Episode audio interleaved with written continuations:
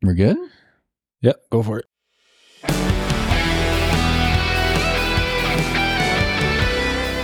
All right. Welcome to the Average Saint podcast, where we help the average saint live out their extraordinary calling in Jesus Christ.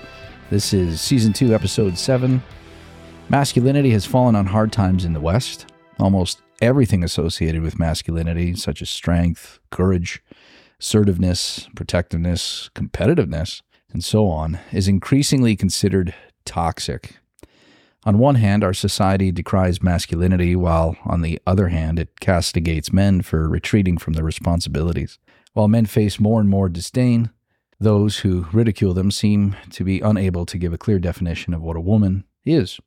And so, whatever makes men men is deemed as bad, and who knows what women are. So, it's clear that our society is tragically confused. And while our society propagates confusion, many men are languishing in despair pursuing fake war and fake sex in their mother's basement. What is lacking is a clear vision for life giving, society building, family leading, God glorifying masculinity.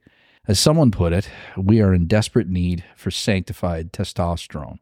This will not come from the leading thinkers of our day, it must come from the church. And so, how are we as men of faith to navigate such times? What is our standard for masculinity according to the scriptures? Why is it even needed? How do we go about cultivating godly masculinity in our homes and in our churches and in our society? Well, joining me today to tackle these questions is Graham Stewart. As a police officer, Graham has come face to face with masculinity gone terribly wrong in the public sphere. And as a husband and father, he's seeking to lead his family and children into a life giving expression of God's good design for men and women. He serves faithfully as one of our deacons here at Fellowship, and in his spare time is known as a forger of what I like to call implements of righteousness.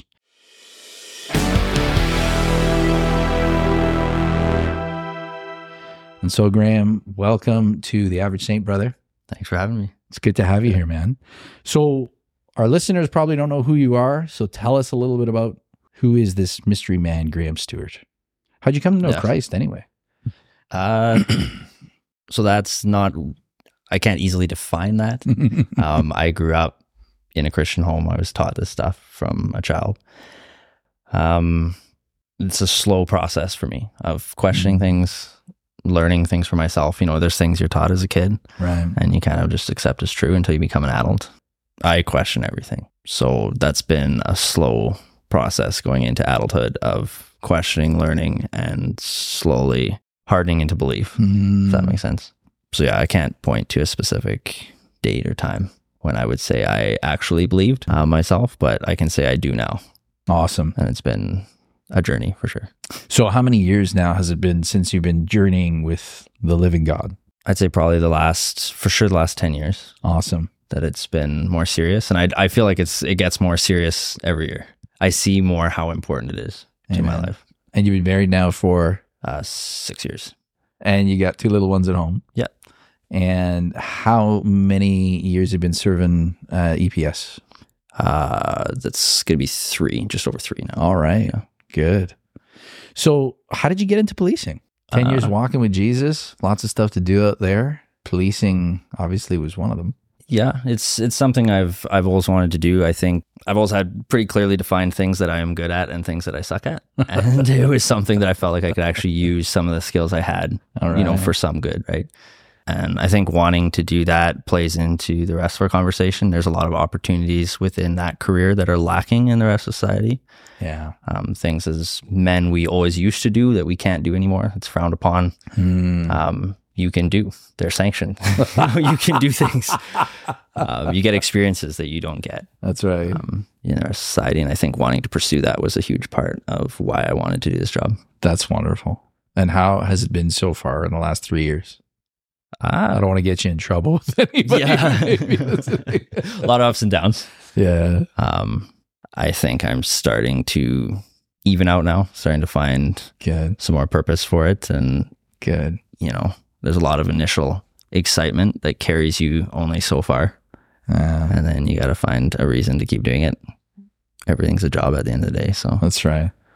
Well, I'm glad you do what you do. Uh, I, I I've lost count of how many sirens I hear every week in my little neck of the woods over on the west side of the city. So I can't imagine how many sirens you hear in a day, but it must be a lot. So thanks for serving the city and serving the church in the way you do. Okay, so you've seen masculinity gone terribly wrong. You've obviously been working this stuff out in your own life for the last decade or more.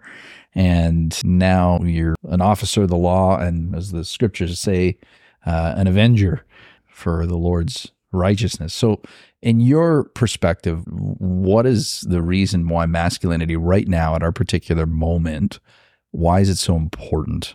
Why is biblical masculinity so important? Yeah, that's a big question. It is big, and I'm I'm asking a very broad question, but I think it's because broadly speaking, we're in a time of crisis.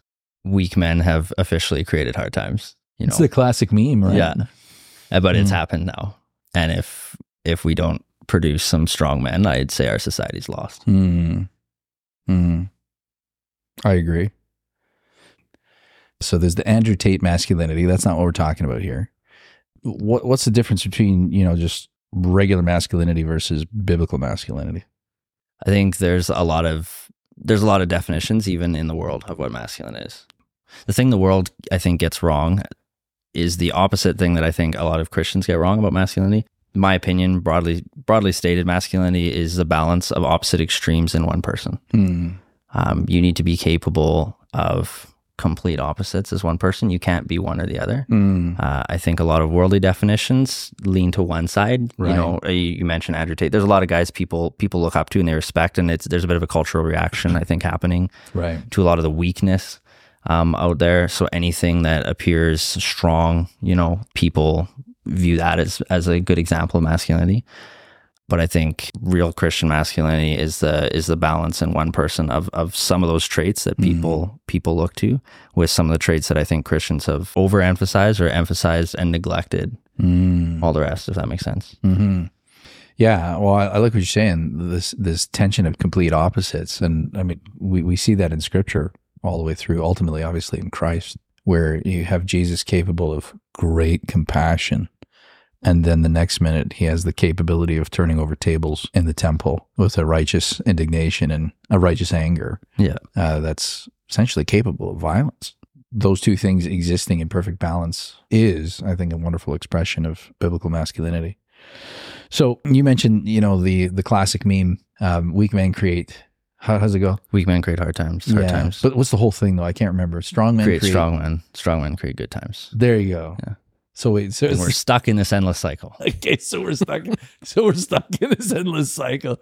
It says a lot about our fallen nature, right? Like it's like when things are good, we get tend we tend to go soft, and then we get Yeah. soft, and things go south. Or we just swing from one extreme to the next. we just keep moving around this Yeah. circle. I read something though the other day that I, I really appreciated, and I'm not quoting exactly, but um, if men are, are exude godly, strong character, then families are strong. If families are strong, then churches are strong. Then if churches are strong, uh, then societies are strong. Would you agree with that statement? Yeah. Yeah. But when we talk about strength, though, so you talk about like what's happening now in our cultural moment is people are responding to the quote unquote general weakness of men. And so you've got this sort of slingshot or whatever rebound thing happening where it's like now guys are just like, raw, you know, chest Mhm. beating, you know, womenizing, whatever it might be. Yeah. Um, how would you even correct that? Like, what's the, what's the balance of that? Like, how do we know what is a, a godly expression of strength and what isn't? Part of the problem is the fact that, you know, our society accepted years ago the idea of Mr. Mom. Ah, And the guy gets, you know, loses his job and she gets a high paying job. And so he stays home with the children. And this whole song is like, now I'm Mr. Mom. I and, forgot that. and the reason why it's so hard for society, I think, to to put a handle on what strength and masculinity is like in a culture is because the the mom became the the anchor and the picture of strength for the family. right. So it was a complete flip, and everyone thought it was a cute song, but it was actually it's actually quite detrimental. Uh, families don't need Mister Mom; they need Dad Right, right, right, right. and Mom. You know, Right. with their strengths, but because society's bought this idea, this weakness that you know that men, you know, anything like you were saying, Graham, of like strength is is considered toxic now Right. in a man. If you see it in, in a woman, it's a virtue. right. So this Mr. Mom culture that we live in now leaves it really, really hard to define for the culture to define what masculine strength actually is. There you go. Yeah, I like what you're saying. It, the culture is always redefining or moving away from, I think, a clear transcultural biblical norm for sure. Yeah, and it's and it's on purpose. You know, Yeah. if you want to change a culture, you have to change the language. There you go. That's that's where it starts. You look way back in in the time of colonial days, like that's what they did. Mm, They had to change the language. mm, You know, the way of England's the way of the world. They didn't let them keep their language. They they said you're going to learn English. well said. Well said. Go ahead, Graham. Well, I was just going to say, I think, I think masculinity and femininity, they're both defined by God. Amen. They're both created by God. And there's a huge, I mean, there's a section of society that, that talks about toxic masculinity or whatever because they don't understand what real masculinity is. Mhm. There are those in society that are at war with everything God made, Mhm. everything God made good. They're at war with masculinity as such. Right. Um, so it's, it's intentional. right. It's an intentional effort to overthrow or reverse or do anything but what God made. You know, there's a lot of people that reject God, right. but they still accept a lot of the created order, I guess, the way, Right. the way things are, right? You know, there were all kinds of societies that threw God out, they still kept men and women and fairly traditional roles and at least an understanding of who they both were. Yes. You know, now we've taken it one step further and we're throwing out everything we can find that even reminds us that there might be a God. You know what I mean? So it's like, Yes. we're taking it one step further and just intentionally trying to destroy. Yeah, it reminds me of uh, where is it? Psalm two. Is that it? Let us burst their bonds apart and cast away their cords from us. I mean, that's a little more prophetic than what we'd want to dive into right now. But there's this move towards rebel in rebel humanity that doesn't want anything to do Mhm. with God's good design. They want their own design. Like, get off my back. I, we're going to redefine masculinity, and then we're going to redefine femininity. And as I alluded to in the introduction, I mean, now now nobody knows what what end is up. So, if toxic masculinity is bad in our culture's eyes, then what does the culture define as you know non toxic masculinity? Yeah, that's what they can't seem to decide. They can't seem to Because you have half of them, you know, saying, you know, weakness is strength, you know, you, you should, you should, it's good, it's okay to be weak, you know, it's okay to be soft, whatever. And then you have the other half venerating people like, like Andrew Tate, you know, you have the people running around, you know, the, the, the gym bros or the whatever, right? Like the ultra yeah, cool masculine dudes, right? Right, And it's either one extreme or the other. right. So it's rudderless. Yeah. It's just being blown around. So l- let's take some time then, and I, I just want to look at maybe more focusing more what masculinity is actually defined in Scripture, because we've got these swings from Mister Rogers to Rambo kind of deal. Of sorry, Mister Rogers is a bit dated, but it's the best one I can think of because it rhymes with Rambo. so, Plus, he recently passed away. so- did he really? Oh, ever sad. Anyway, but let's let's look at what Scripture's definition is. So if we, we would compile from Scripture and say, okay, how does Scripture define masculinity? I mean, my my easy answer to that is Jesus. Amen. I mean, that's the easy answer, but this is, we already talked about at the beginning, is that tension between both compassion and danger. You know, and I think a lot of the scripture seems to, when you find people that, that God sets up as men, they, they in some ways emulate Christ and, and not perfectly, which is why we always need a better one. That's right. But I, I would say, say the same because it's masculinity is an ideal. Mm, It's not something that can be attained by nature. Nobody is just naturally masculine. We can be we can be neither. We can be one or the other. right. But to attain both in one person, that's that's an ideal. Right. And Christ was the only one to attain it perfectly. right. So that's a perfect example. Everyone else, even throughout scripture, they attained it in some ways, they failed in others. There you go. And that's all we're gonna ever do. Right. If you can recognize the ideal and you can define it, then you're at least a step ahead. You have something to work towards. You know, I think about obviously the ultimate example in in Jesus as having those two tensions between soft, hard. He holds them in perfect tension. We're always working towards this expression. Um, the conversation I was having the other day with somebody was that okay, well, what does manhood look like for a single man? Like, what is sorry, not manhood? What does masculinity look like for the single man? What does masculinity look like for the married man? Uh, what does masculinity, you know, look like for the father? Like these things tend to take a little bit of a different form, and it's not just you know mere testosterone in the system. There are characteristics, right? And so as we were having this conversation, I thought, well, you know, when we take a look at like the individual and what scripture says about, okay, you don't have the responsibilities of a, a husband and you don't have the responsibilities of a father, but what does a, a godly masculinity look like for a single man? And I think the scriptures are clear that it's like, well, it actually starts with first a, a man who's submitted to Christ, who's actually submitted to his authority who is operating in trust with uh, the living God. I mean, as Psalm 1 says, Blessed is the man who walks not in the counsel of the wicked, nor stands in the way of sinner, nor, nor sits in the seat of scoffers, but his delight is in the law of the Lord, and on his law he meditates day and night. Now, obviously, that can be applied to women as well. But if the first thing we're going to say about a godly masculinity is that's where it starts, it starts with a heart submitted to an authority that's beyond oneself and then I think it can go into afterwards quickly, right after that, then then a man who's not just submitted to Christ, but a man who's in control of all of his desires. All of his desires are subject to Christ, mm-hmm. and so he's a he's a self. I don't want to say self mastered man, but he's uh, he's mastered his desires underneath the authority of the living God. And I, I, think that's something that needs to be said right away as a cornerstone yep. for where we start with what does biblical masculinity look like for every man? It starts there. And when we talk about the men's ministry we just launched, you know, our, our hope is actually that men become self ruled men who rule well. Amen to that. And win the world for Christ when you think of what that looks like for a man to mm. to just start with being self ruled is, is is one of the fruits of the spirit, right? right. Self control. And so when he's submitted to Christ, that self control comes. When he's not submitted to Christ, he's what we see both in the church and in in society. Mm-hmm uh, which is which is at best a weak representation of manhood, right? Uh, and certainly lacking any real. Because I think I think that uh, they talk about toxic masculinity when you talk about Tate, for instance. You know, right. Andrew Tate. That's not masculinity at all. No, he's not self controlled. That's right. He's completely he's off on the wrong foot from the first step. Yeah. Yeah.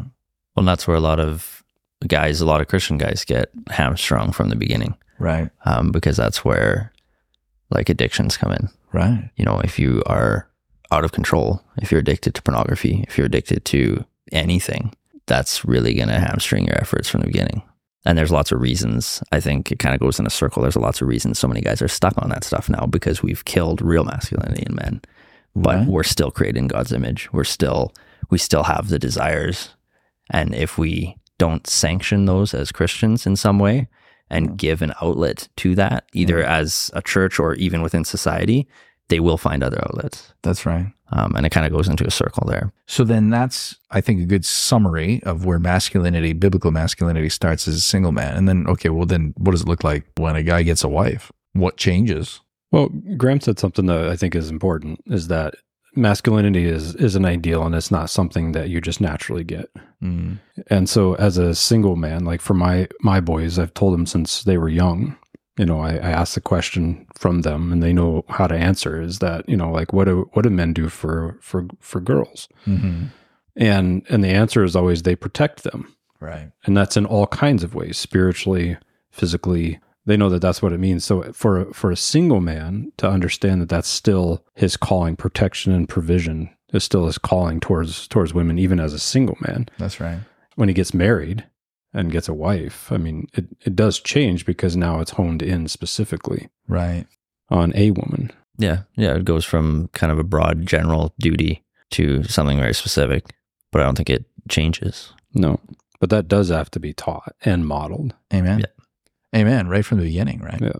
What I think is fascinating about scripture, there's nowhere in scripture where you see anywhere any hint or overt command for w- women to lay down their lives for men.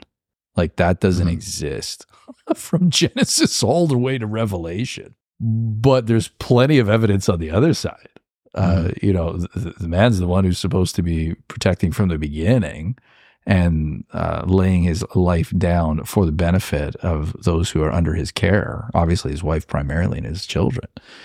And we see this ultimately reflected in Christ giving his life for his bride. I think it's interesting too, even when we get to talk about widows in the New Testament. I mean, there, there's commands to take care of the widows, but there's no command to take care of the widower. That dude Yeah. is. He's on his own. Man. Yeah. Like, sorry, guys. there ain't no help from you because that's just not the pattern. No. Right.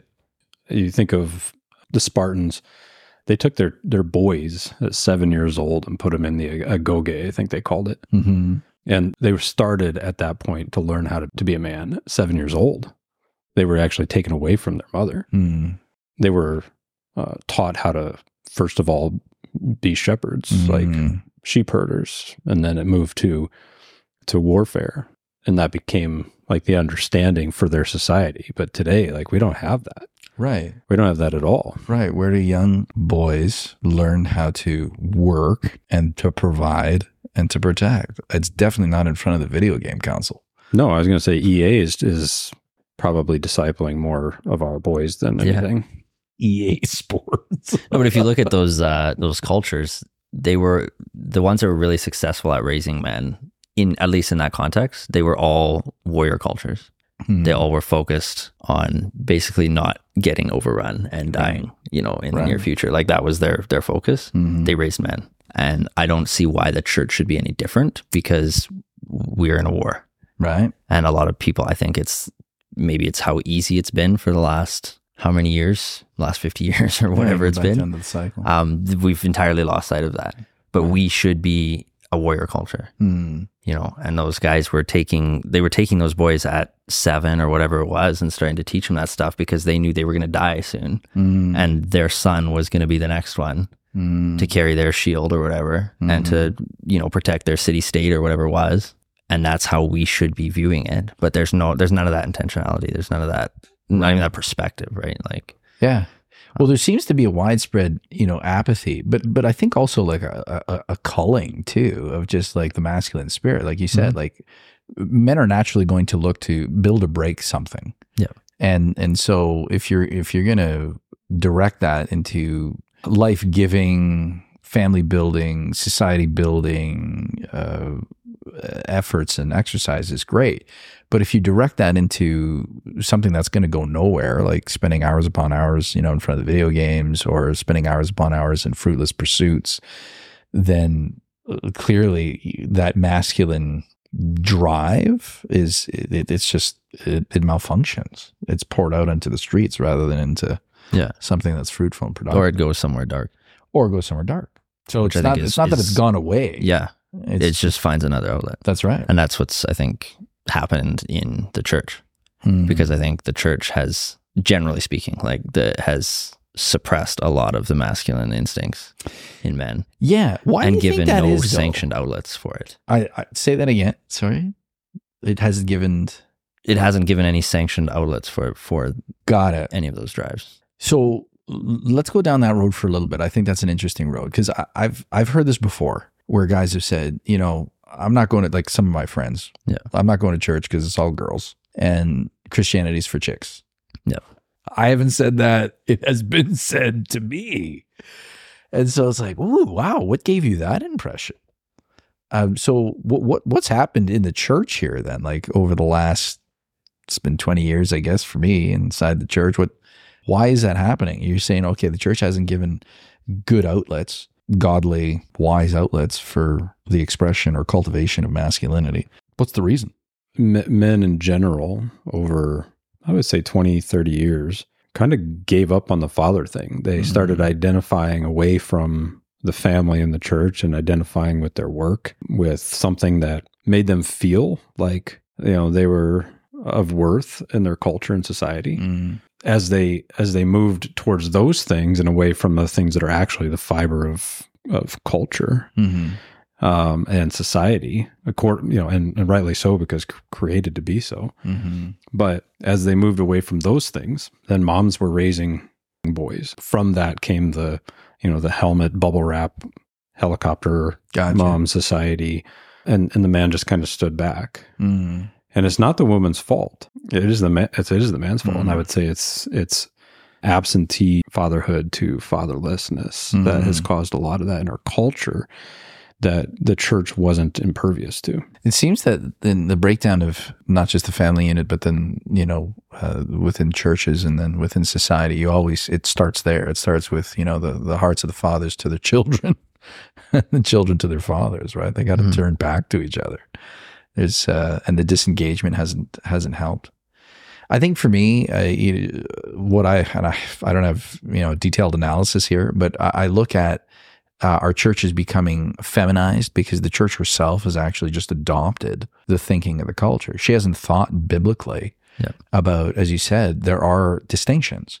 You know, we we've been formed, whether we want to like it or we want to admit it or not. I think the church generally, and I'm I'm using this broadly, but or saying this broadly, but I think the church generally has been formed more by the ideological feminist perspective over the last 30 years than she has been actually formed over what scripture actually says about the goodness of God's design and the distinctions between men and women, right? Like the, the moment we come to any passage, like, for example, uh, the one that we're coming to this Sunday, where you know women are actually told to be silent in churches. And everyone just freaks right out, right? They're, what are you talking about?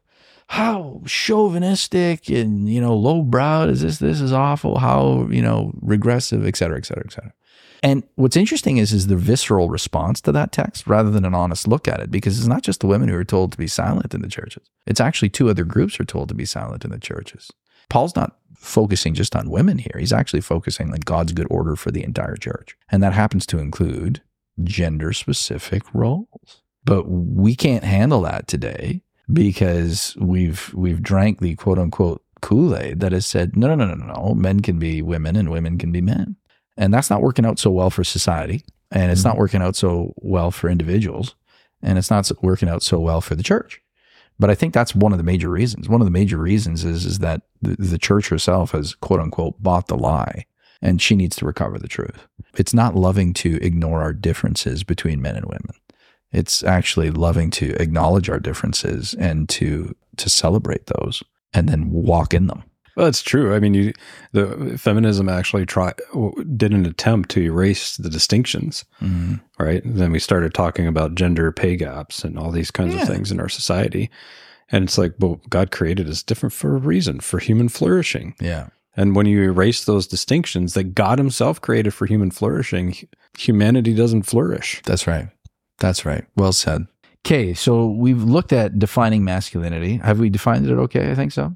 It's this tension between having the expression of uh, essentially opposites. But when we talk about looking at a biblical definition of manhood, uh, we're saying that manhood is expressed first in humility before God uh, and a self mastery, a self control. And then when it comes to different roles that a man takes, whether it's a uh, husband or a father, uh, that is protecting, leading, providing. It's probably a lot more than that, but that's a good Yeah. place to start. It's a good. Yeah. It's, it's just a good framework, Yeah. right? I'm sure you know there's books that are written on this topic, but I just want to make sure we we all know, especially for our listeners' sake, where where we're going. So, what I find is amazing is, is that in Scripture we actually have all these examples of biblical masculinity gone right, and we have examples of biblical masculinity gone wrong. So, let me give you a few examples. We all know Adam. First thing Adam does is fail to protect his wife. It's the first thing he does. He fails to lead.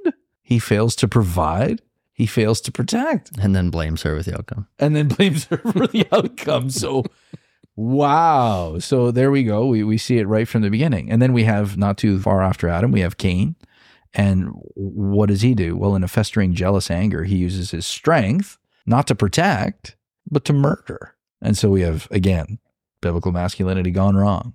Then we have Abraham, the father of the faith, who puts his wife in danger twice because instead of putting himself in danger, he gets her to lie about the relationship.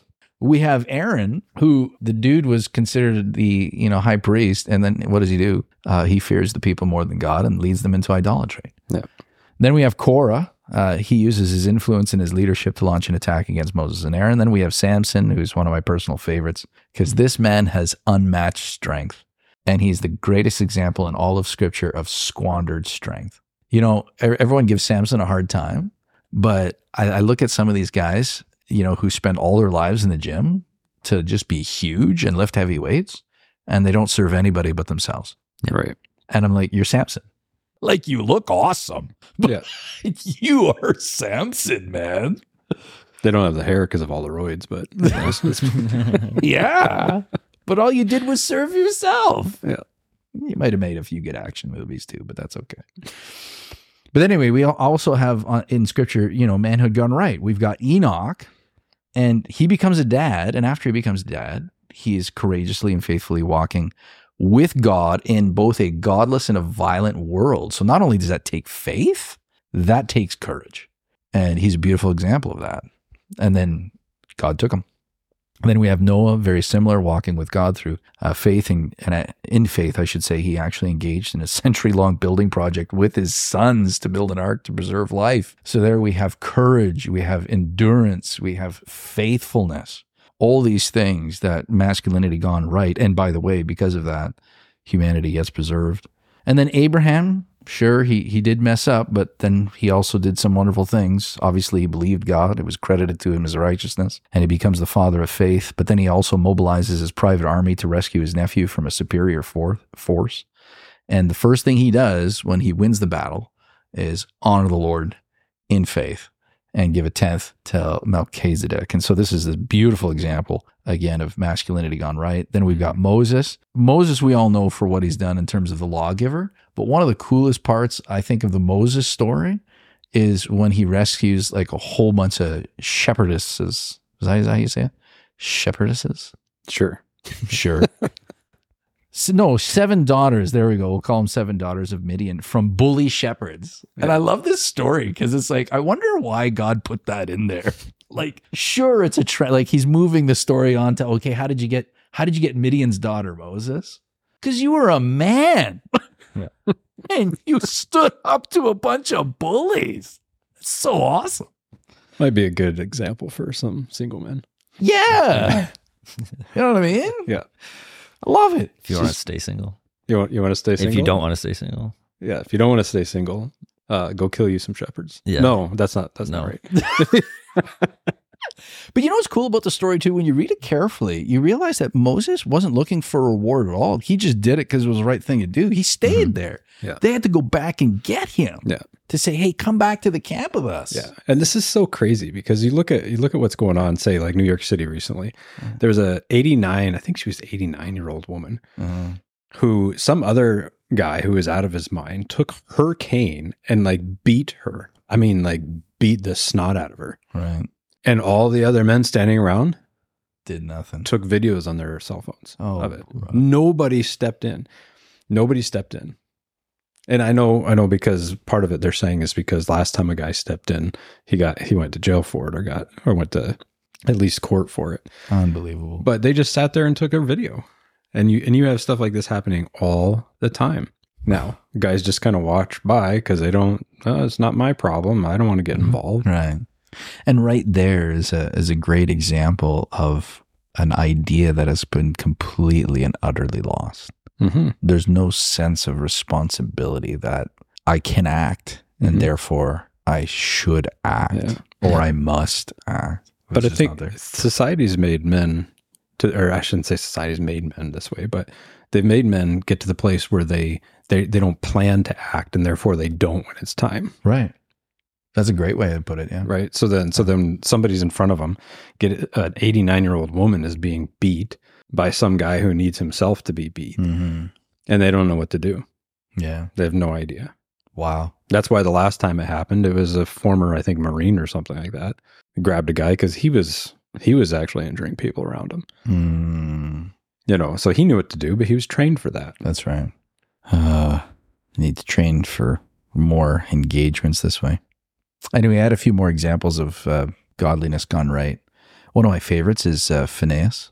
You guys know about him. So, so the nation is experiencing divine judgment. Everybody's in mourning uh, because the Israel guys are sleeping with some Midianite women. And while the entire congregation is standing there mourning and repenting, some dude has the audacity to walk in front of the whole congregation with his lover and just head on into the tent to get down to business. And so Phineas picks up a spear and goes into the tent and takes care of both of them in one shot. And you're like, whoa, dude. And the first thing that God says is that guy is always going to have a man to stand before me because his he burned with the jealousy of the Lord. And I thought, wow, there's an example of not only faith, but righteous indignation and the will and wherewithal to do something about it. Mm-hmm. Like that's, I, I don't think well, few men have that capacity, but there's, there's, there's godliness, godly masculinity gone right. Cause somebody had to take care of that. Mhm. Somebody had to do something about that because that dude was essentially bringing more judgment on the congregation. And so, what are people going to do about it? Sit there and cry about it, take a video on their cell phone, or go and take care of the guy? And there it was. And then finally, Joab, when surrounded by the enemy's army, he acts both decisively, courageously, strategically, and finally faithfully. And he says to his brother, Be of good courage and let us be courageous. Watch this for our people and for the cities of our God, and may the Lord do what seems good to him. And encapsulated in that statement is so many incredible things about biblical manhood. Mm-hmm. The first thing is be of good courage and let us be courageous. Why? For our name's sake, for our glory? No, no, no, no, no, no. He's not thinking about himself anymore. It's our people and the cities of our God. And then finally, he resigns himself. Whatever God's going to do with this, let him do. And let the Lord do what seems good to him. Yeah. There's there's some glorious examples in scripture. And then finally, obviously, as we've already said, we have our king who encapsulates all the best and none of the bad in any of these things. So we have tons of information in scripture to understand what this actually means for us to be men of, of faith, biblical men, and men who are biblically masculine. And so what do we how do we actually cultivate this then? We've talked about what it is, who to look to, why the church is the way it is right now. What do we do to fan this into flame? I think there's two concepts that are lost. One is that we're in a war. Mm-hmm. And I know with the, the job I do, I get to see it very openly. You know, the vast majority of my coworkers, they're not they're not believers or whatever, but I don't know many of them that would deny that there is a war between good and evil going on. Right. Um, it's just so obvious, right? You can't deny it. And it's one of the advantages of, of doing a job like this is because that's always in front of you, right? Society has become so easy. It's it's easy to go through life without ever seeing it that way. But when you view life as a battle and you can adopt an actual warrior mindset, things make a lot more sense. The idea that you you are actually engaged in a war, whether you like it or not, Right. you are under attack. It just it, it makes a lot more sense. And the second thing is within that context, then you have as a man, you have a God given responsibility. Mm. Um, and that's what that verse. That's what it's one of my favorites because I think it it delineates our responsibility as men Mhm. that we must take seriously, that we can't take too seriously. It divides that from God's sovereignty. The outcome is not in our hands. We're not to worry about it. Right. Our job is to play the man, Amen. you know, and to be courageous. There are things that, you know, Yeah, you're going back Joab to didn't. what Joab said. yeah, and he he didn't sit back and say, "Oh, God's in control." Right. You know, the battle, you know, it'll go whichever way he wants. Right. No, he was smart. He trained. Yeah. He was a warrior. He had Yeah. experience. He had all these things, and he used those to make the best decisions he could. And he said, "Let us be courageous. Let's play the man." And you know what? The outcome, the Lord do it seems good to him. Amen. Almost flippant. You know what I mean? Yeah. He he he was a warrior. He took his job deadly serious. Amen. The outcome, it's almost like he didn't care. You know, you know what I mean? And there's that, and that's again, that's that contrast. doing my job Yeah. At the end of the day. and the outcome isn't in my hands. And that's why, as Christian men, we should be so we should be so much more effective. Is because we should have that perspective. We're not wasting our time worrying about the outcome. Amen. I take the protection of my family extremely seriously. Amen. I train. I have implements. I do. You know, I I take it seriously. Yes. Yes. The outcome, it's not my job to dictate what happens. There's so many things that could happen that are out of my control that I'm not to worry about. Right. I'm to give no thought for them right. because they're not in my responsibility. You know what I mean? Yeah. So there's there's a diligence there and a discipline there, but there's also a restfulness in there Yeah. as well too, where it's like sure, like there's a lot of things I can bear on my shoulders, but there's some things I just simply can't. Those are the And things that Yeah. go, and shouldn't. And I love the way I just love the way that verse puts those two kind of uh, against each other, that contrast. And it's just another thing. I mean, I think all of Christianity is any any principle within Christianity is a balance of opposite extremes. Amen. And, it holds that tension that you're yeah, talking about. and this this is no different, right? That Mhm. he, you take your job, your responsibility as a man, deadly serious. Amen.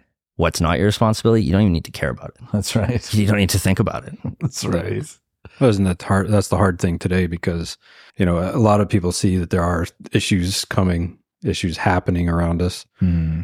You know, and we get into this kind of mentality that we we have to be prepared for this thing that we see in the future, and instead of being prepared for the things that are according to our calling, Hmm.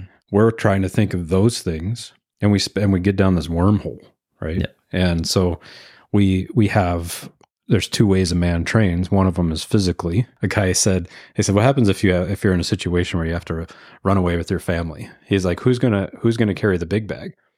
Your wife or you?" You know. And so he's, I mean, his point is, are, are, in my van. can you actually can you actually do it physically? So you Right. train physically, and Paul even says it's actually uh, there is some value to it. Amen. But he also puts attention on with that. It's not really attention. He's just saying that you you have to also train the, the soul, Yes. right? So if a man isn't convicted that this is his calling, he won't be prepared to administer that calling. Amen. As a Christian man, you have to know from the scripture that this is not this is not what you do. This is actually your calling as a man. Hmm. You know, it's it's actually innate to your identity. Hmm. And it starts with our identity in Christ, and then our identity specifically as as who who God wants us to be to our families, Well and who God wants us to be to our church, and who God wants us to be to our city and our culture, and understanding that that calling that we're actually that, that God gives us an identity in that, and then He Mhm. gives us uh, the Spirit of God to empower us for it. Well and said. so, if we know what the Scripture says, I mean, how does somebody like Joab able to say, "May the Lord do what seems good to him," with Mhm. any kind of confidence, except for the fact that he knew Amen. that God was good in it? So, he, otherwise, it, it would seem foolish, right? Mhm. But but he said, "Hey, I let the Lord do what's good." Is essentially is what he's saying because because that's what God says says he is. So if we don't know that as men, we're not going to prepare for this war, this epic cosmic battle that God has us a part of. Hmm. And so a lot of guys are are retreating to the video games, to pornography, to all kinds of different addictions. They're kind of hiding you know from that responsibility because they're afraid of administering it because they're afraid of the repercussions. And that's why if you know the Lord, man, you can just leave that up to him. Just do what he said. If you, uh, there's an old saying probably came from the Spartans too, I don't know. But he said um, it says uh, if you if you want peace, prepare for war. Yeah, And so you have to be ready. that's right. You but you have to be ready with the whole man, That's not right. just not just the the physical training part of it. But Better be a warrior in a garden than a gardener in a war. But I don't think a lot of people see the urgency of it. They don't see right. the battle. They think, you know, this is, you know, preparing, right? David said, you know, the horse is prepared for the day of battle, but safety is of the Lord. Today, we don't even prepare the horse. We're like, oh, safety is of the Lord. We're just going to hang out. We're comfortable. We're chill. I would say God made men for battle. You know, we were meant to work hard Yeah, and to fight hard. Like it's what we're made for. And now we exist to just, you know, ease on into the last few years of our life and just ride it out and I guess die in unfulfilled misery. I don't know. I don't know. well, yeah, well, we But missed we missed the whole thing. Sitting or sitting aside, hoping for um, you know some kind of comfort, and and and then even in the in the end of our life, we're like, no, nah, we've done it. You know, Yeah. when when society Check. and out. when your church needs you the most, yeah. we're gonna move to, I don't know, Palm Springs and golf out our life. Yeah. Yeah. No, and I the last two years, there's been some actual pushback, right, to the church and to things that people believe. Mhm. And you see people just completely unprepared for conflict. right, Even even in the realm of ideas. right, People are running and hiding right. you know and and even even in the church where we should be the of all the people in the world we should see the battle going on Right. and have an understanding and know what's coming Right. and recognize things for what they are in the moment right. we're blindsided That's right. Well, going back to the example of Joab, he had a reason to be brave. He had a reason to be brave because he knew that God was for him, with him, and sovereign. Mhm. And so he could trust and then carry on. One of the things you guys have touched on is interesting about this training, this idea of, first of all, understanding our identity. That's huge. So, biblical masculinity requires uh, biblical knowledge. And then it also requires training and understanding our context. Like, where are we actually at? And where we're actually at, as you said already, we're, we're in the middle of a cosmic war. And I think, you know, we go back to Jesus himself, and uh, Jesus had this understanding from the beginning. He talked about the kingdom of God advancing, and there was a violent aspect to it. Not, and please don't misunderstand me, but it's not about the kingdom of God advancing at a at the tip of a spear. We're, we're, we're not Islam here. This is not what Jesus was referring to. But there was a conflict there because God's rule was coming into the world through him and then through the church that he was going to build. And there was going to be opposition. And sometimes that was going to be brutal and bloody, but it will always be spiritual. And that was going to be, quote unquote, uh, there, there was violence there. There was a conflict there. And you cannot fight a war spiritually, mentally, and or physically without having some sense that you're actually even in a war. There, there is a warrior mindset that is is required of even the average saint, where it's like, look at like we're not all called to be on the front lines, you know, literally speaking, uh, and we're gifted in different ways. But let's not fool ourselves here for a minute that we're in a world at peace. Yeah. We never have been. No. But we had the illusion of it Definitely the illusion. because people weren't mad at us. And then as soon as people got mad at us and started saying things that hurt our feelings, like we didn't know what to do. That's what you're talking about the Mhm. last two years, two, three years. It's like, oh, we don't like the church. Why? You know, and they have all their reasons, but then we're like, oh, they don't like us. Ooh, Yeah. Mm. What can we, we- possibly what, do? what can we change What so we they can like us? So we're saying, as faithful men in our progressive pagan society that is awash in confusion and feminism and expects so little from men, the first thing we need to do is is recover a biblical vision for what masculinity actually is. Then to train toward it because it doesn't happen naturally, does it? Like nobody No. just arrives at biblical masculinity by understanding what biblical masculinity is. it just requires some effort here. What else though? What else can we do? If, if I can say just the part about training, Mhm. um, you know, it, the men in the church need to understand themselves as part of a pack. If I can, if you don't submit yourself, for instance, to older men and their wisdom to you, uh, you know, because I've seen a lot of a lot of younger guys. Now that I'm getting to be the older guy, look at some of the older guys that I know and have them give them advice, and they said, "That's nice, Grandpa, but we're going to do this because we think it's better." Back to the uh, agoge, it's there. There is the the younger boys were set were were set in quarters with the older boys, Mhm. and the older boys were set in quarters with those older than them, um, and so that there was there was a passing down, a, an an idea of a legacy of a warrior Mhm. that was passed down over time, and so guys that want to treat their training in kind of a solo environment, Mhm. you know, like a like an online exercise regime, Sure. you know, that they do in their basement by themselves Right. They're not they're not actually going to be prepared Right. and so like christian men have to be around other christian men to learn from and to also teach Amen. and to have that in their mindset that that's that's what they're they're supposed to be as um, as the good soldier as, as paul says of jesus christ And there's the Titus 2 again. Yeah. There's the Titus 2. So a band of brothers, essentially, yeah because you are linking arms in a spiritual army yeah with other men. graham and i were talking about this the other day actually you remember that castle Yeah. Well, that like in regards to bringing your family under the authority of a church. Yeah. Again, to me, to me, war type analogies they they just, they just make sense. They and do. that's the way I, I see the world. And like we talk about a family and the importance of being part of a church and that discipleship. Like I, I picture it like a you know a castle. I was reading a book to, to Quinn the other day, and it's you know it's all these paintings of these cool castles, right? And it's just it's all these turrets, all different sizes and shapes or whatever, and they're all linked together with walls or whatever, but they're all linked together in a way that, you know, one covers the other one and, you know, they, and they all work together. And we're, we're in a war. And if you want, you can try to build your family you're that little turret, right? And you can be way out there on the plain Mm. by yourself, getting swarmed, you know, by the by the savages, by the barbarians, and just Yeah. trying to keep from crumbling, right? Right. And you, and good luck going on the offensive, right? Right. You're going to be at best maintaining. Mhm. Um, but you link that into that larger structure, to that castle. Well, not only do you have the protection of other people, and you're not going to like them all. It's not going to, you're not all going to get along perfectly. It's not ideal, right? Like it, it- we're all just people, right? But hey, man.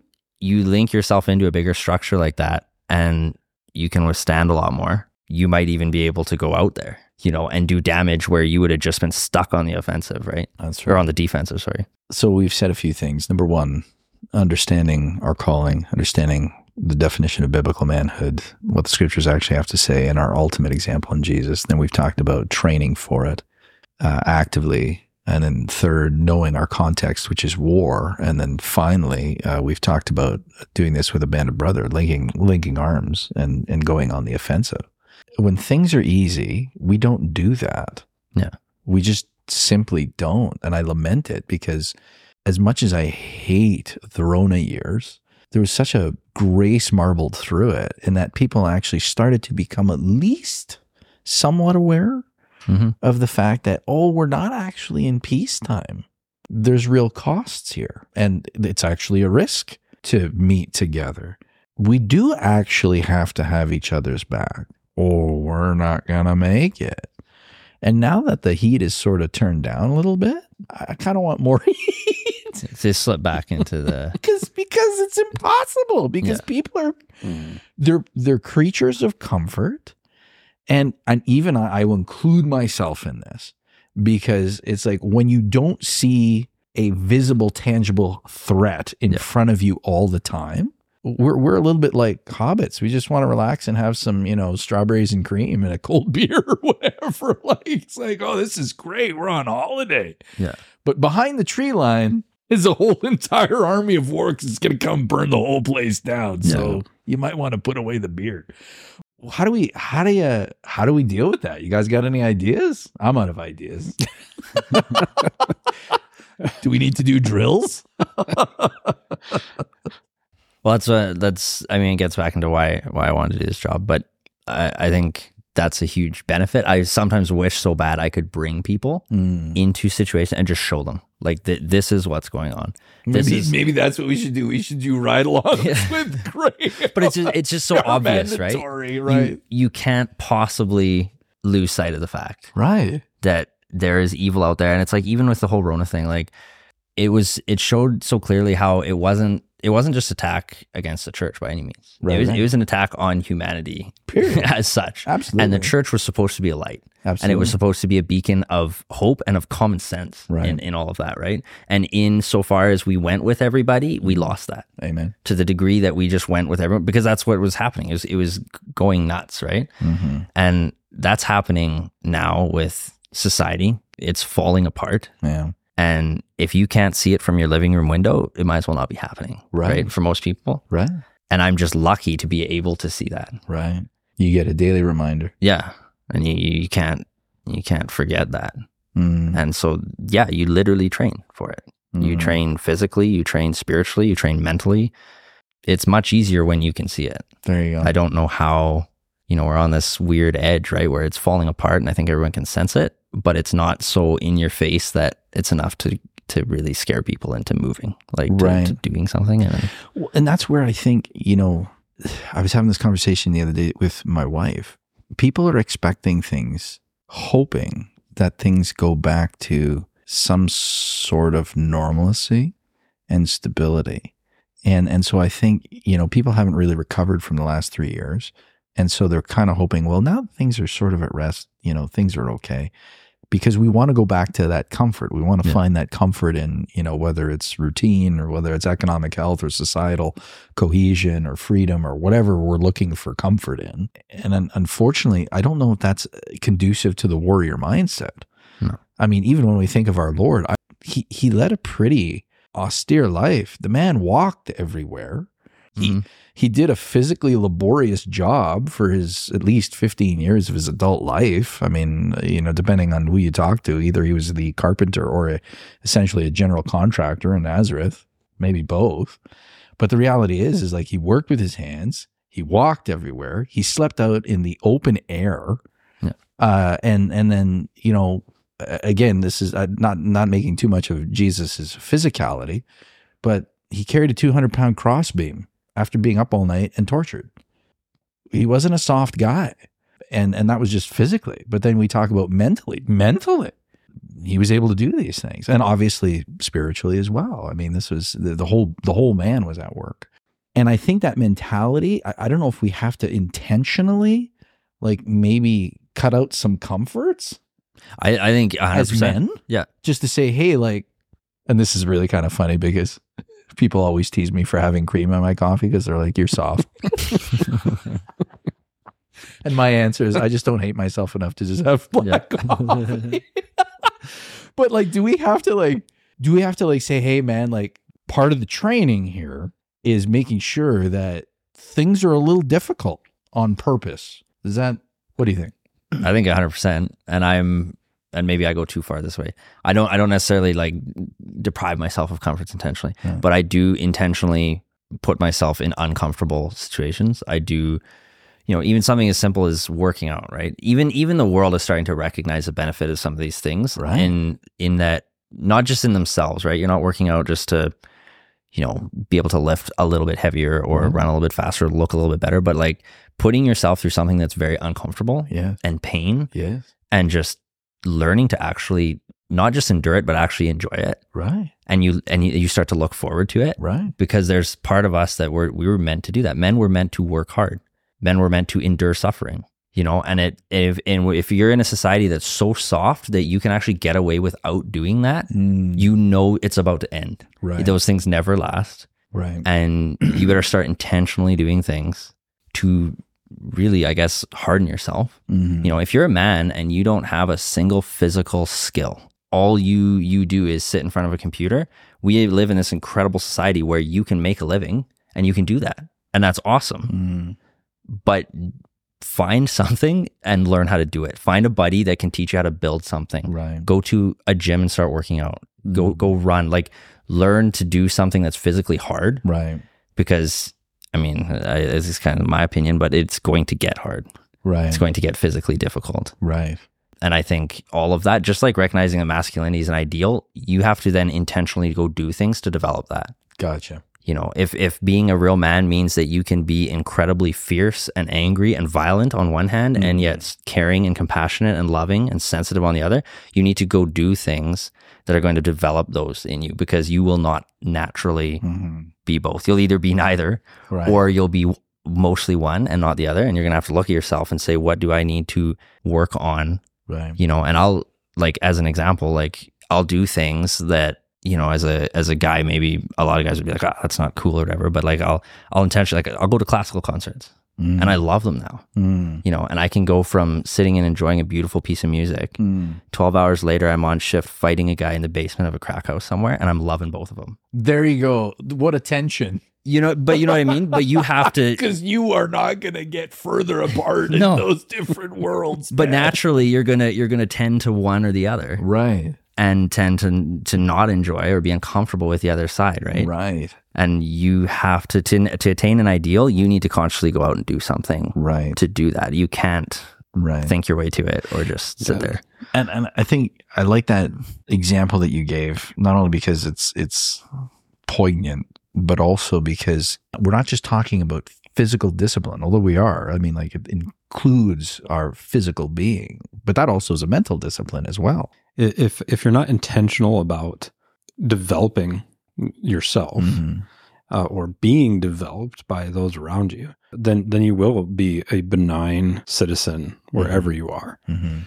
and and you'll find there'll be there'll be little worth for you if I can put it that way. If you're not going to actually live intentionally, and that's why we have a whole generation of um, what uh, Driscoll said years ago was boys that can shave Mm. you know who have who have very little worth to their their families Mm. very little worth to their culture and society very little worth to their churches Mm. because there's no intentionality about their life at all Mm. and so if you're going to if you're going to intentionally put yourself in a hard place if you want to talk spiritually it really starts with doing something that most men don't like to do. Mm. And that is just to sit down for at least, I would say, 20 minutes and do one thing because we just can't do it anymore. Right. Mhm. So, one thing that maybe not be, and I would say I would start with just reading your Bible.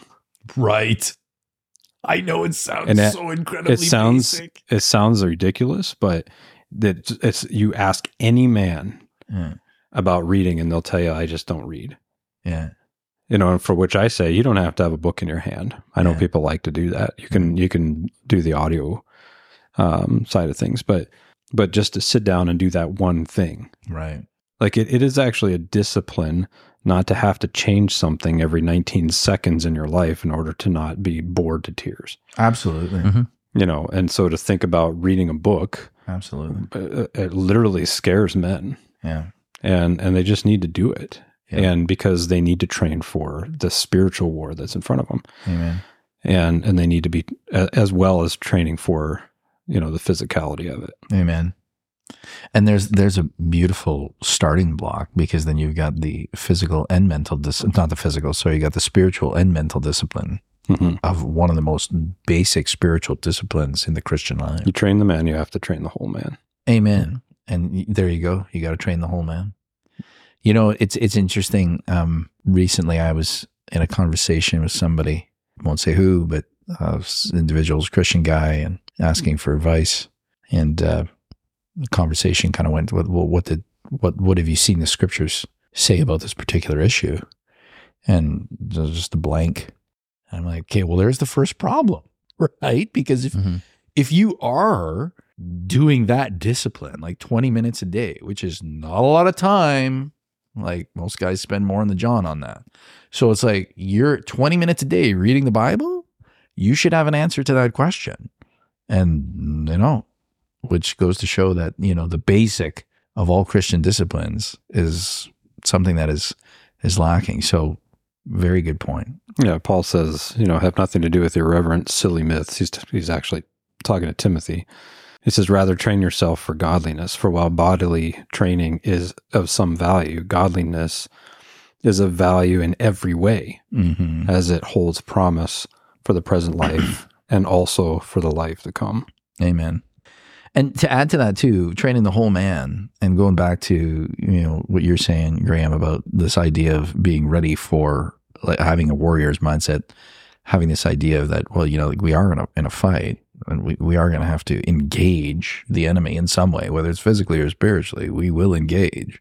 It's not a matter of if, it's Mhm. when. And I love what David says in Psalm 144 Blessed be the Lord, my rock, who trains my hands for war. He's praising God for military ability. Yeah. And then he says, and my fingers for battle.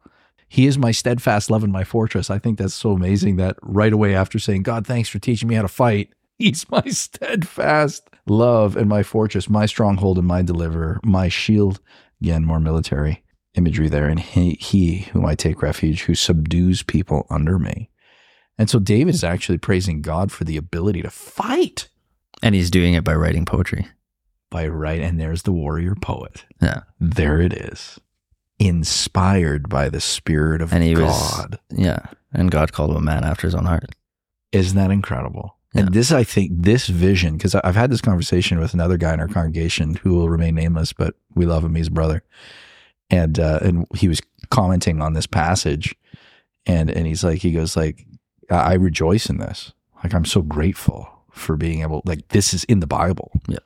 Because he, he's, his statement was, I find that in, in, in my life and what I like to do, like, I don't, like a lot of people in the church don't understand me. They think I'm a bit of a, a crazy guy. And I'm like, actually, no, you're a biblical man.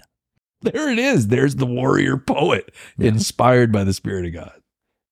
I think I think understanding the spiritual battle, like the importance, like for me, that reading the Bible, that's a discipline I struggle with. Mm, Um, for me, I do read a ton of books, and the hardest one for me to read is the Bible.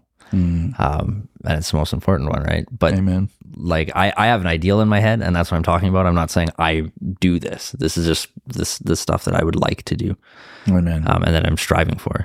Amen. But I think I think that spiritual and physical training, like if you understand that you're in a spiritual war, the spiritual war will always it will always spill over into the physical.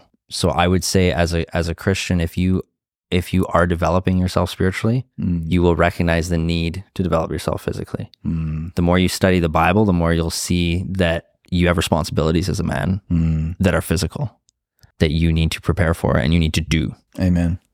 And maybe some of the more extreme ones, the situation you may, you know, in the last 50 years, you may go a lifetime without seeing some of them, but Right. even then it's rare. And like it goes back to like some of the stuff you're talking about seeing, you know, on the news or whatever, people doing terrible things, everyone just standing around. Like I see that all the time, right? First thing anyone does is pull their phone out. Mm. Nobody is prepared to do anything. And a lot of the things that are going on are just the outworking of evil that's going on behind the scenes. It's not, okay, I train myself spiritually. Mm. I don't train myself physically at all, Mm. you know, and if something physical happens, that's separate. It's like, no, it's not. You know, your family's under spiritual attack. Right. And if it comes under physical attack, it's just an outworking of what's That's going right. on spiritually. That's right. Like they're they're way more connected than we think. They're not right. one or the other, right? Mhm. Like, and when you talk about training the whole man, like you need to train yourself spiritually, mentally. I mean, the wisdom that we've seen some men have in the last few years versus others, like you can tell who's who's trained, who's read books, who's read their Bible, who's right. trained mentally, That's right. spiritually. And I think it will become more obviously physical. Amen. And I mean, even now it is. And I, I, it's, it's just another thing you, you know you see see on the job, right? Like there's just constant physical stuff happening to people that never thought it was going to happen to them Mm. and they're helpless and Mhm. everyone around them is because they've never thought of it they've never prepared mentally for it never Mhm. physically What's that uh, famous quote there from Lord of the Rings, uh, where Aragorn's talking to the uh, King Theoden? He says, "I will not risk open war." And then Aragorn says, "Open war is upon you, whether you would risk Yeah. it or not." Mhm. I- I remember when I first heard that line, I'm like, "Ooh!" Mhm. he he rang a big bell on that one because Yeah. that is the mentality of so many. yeah Yeah. That that is I don't know if I can say this.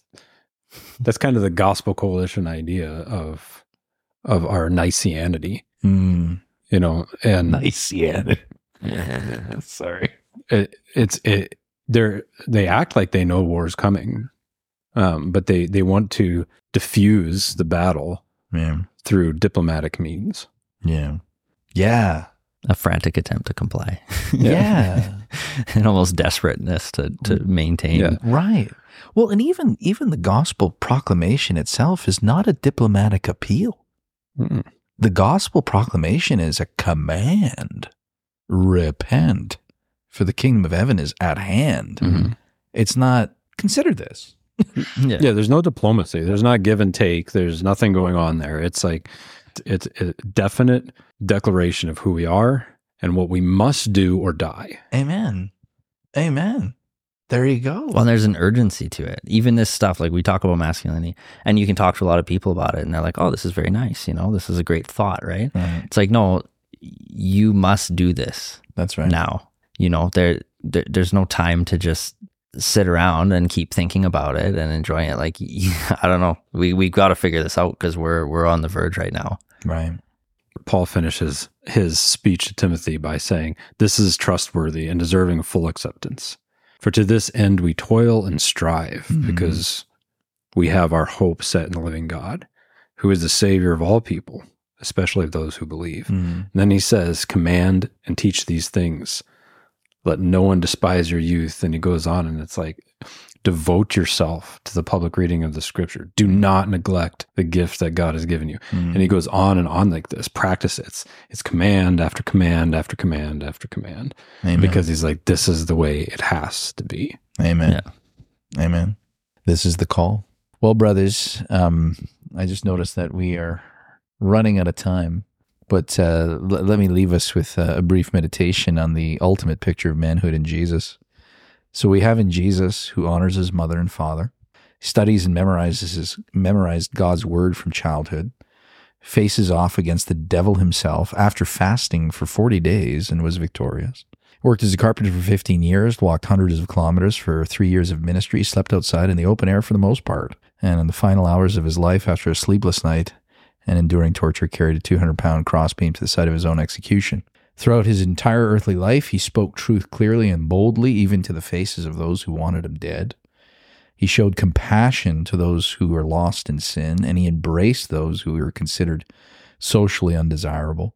In righteous indignation, he violently drove out those who treated the temple as a marketplace. In unmatched love for his friends, he bared with their weakness and ultimately gave his own life to rescue theirs. In faith, he always trusted and obeyed his Father. And so that's the standard. And by God's grace, may we see that reflected in our lives more and more and more. You said there, you wrote in your notes there, and if you don't mind, I just want to read it. No, no, go ahead. Because what's our calling today is recover the biblical vision and work toward it in faith. Mm-hmm. Love your wife, train your children, serve the church, Mm. seek the lost, and take someone with you to teach along the way. Amen. That is, that is a wise way Mhm. to live in a culture like this. And if the world doesn't like it, let the heathen rage. Amen. The Lord is king. Amen. Amen to that. Graham, any final thoughts, brother? No, no, I think you said it. Well, thanks for joining us today, bro. It's been great having you on and really appreciate you. Really appreciate what you're doing. And we pray that God will raise not only your son up into the image of his son, but uh, that he would add to our number warriors, warrior poets like yourself. So, Oh, thank you. It's a, it's an honor. amen. All right. Well, I guess we're supposed to sign off now. So until next time, if you got any questions, you can email us at questions at fellowshipedmonton.com. And if you have any suggestions for the podcast, let us know as well. This is The Average Saint signing off.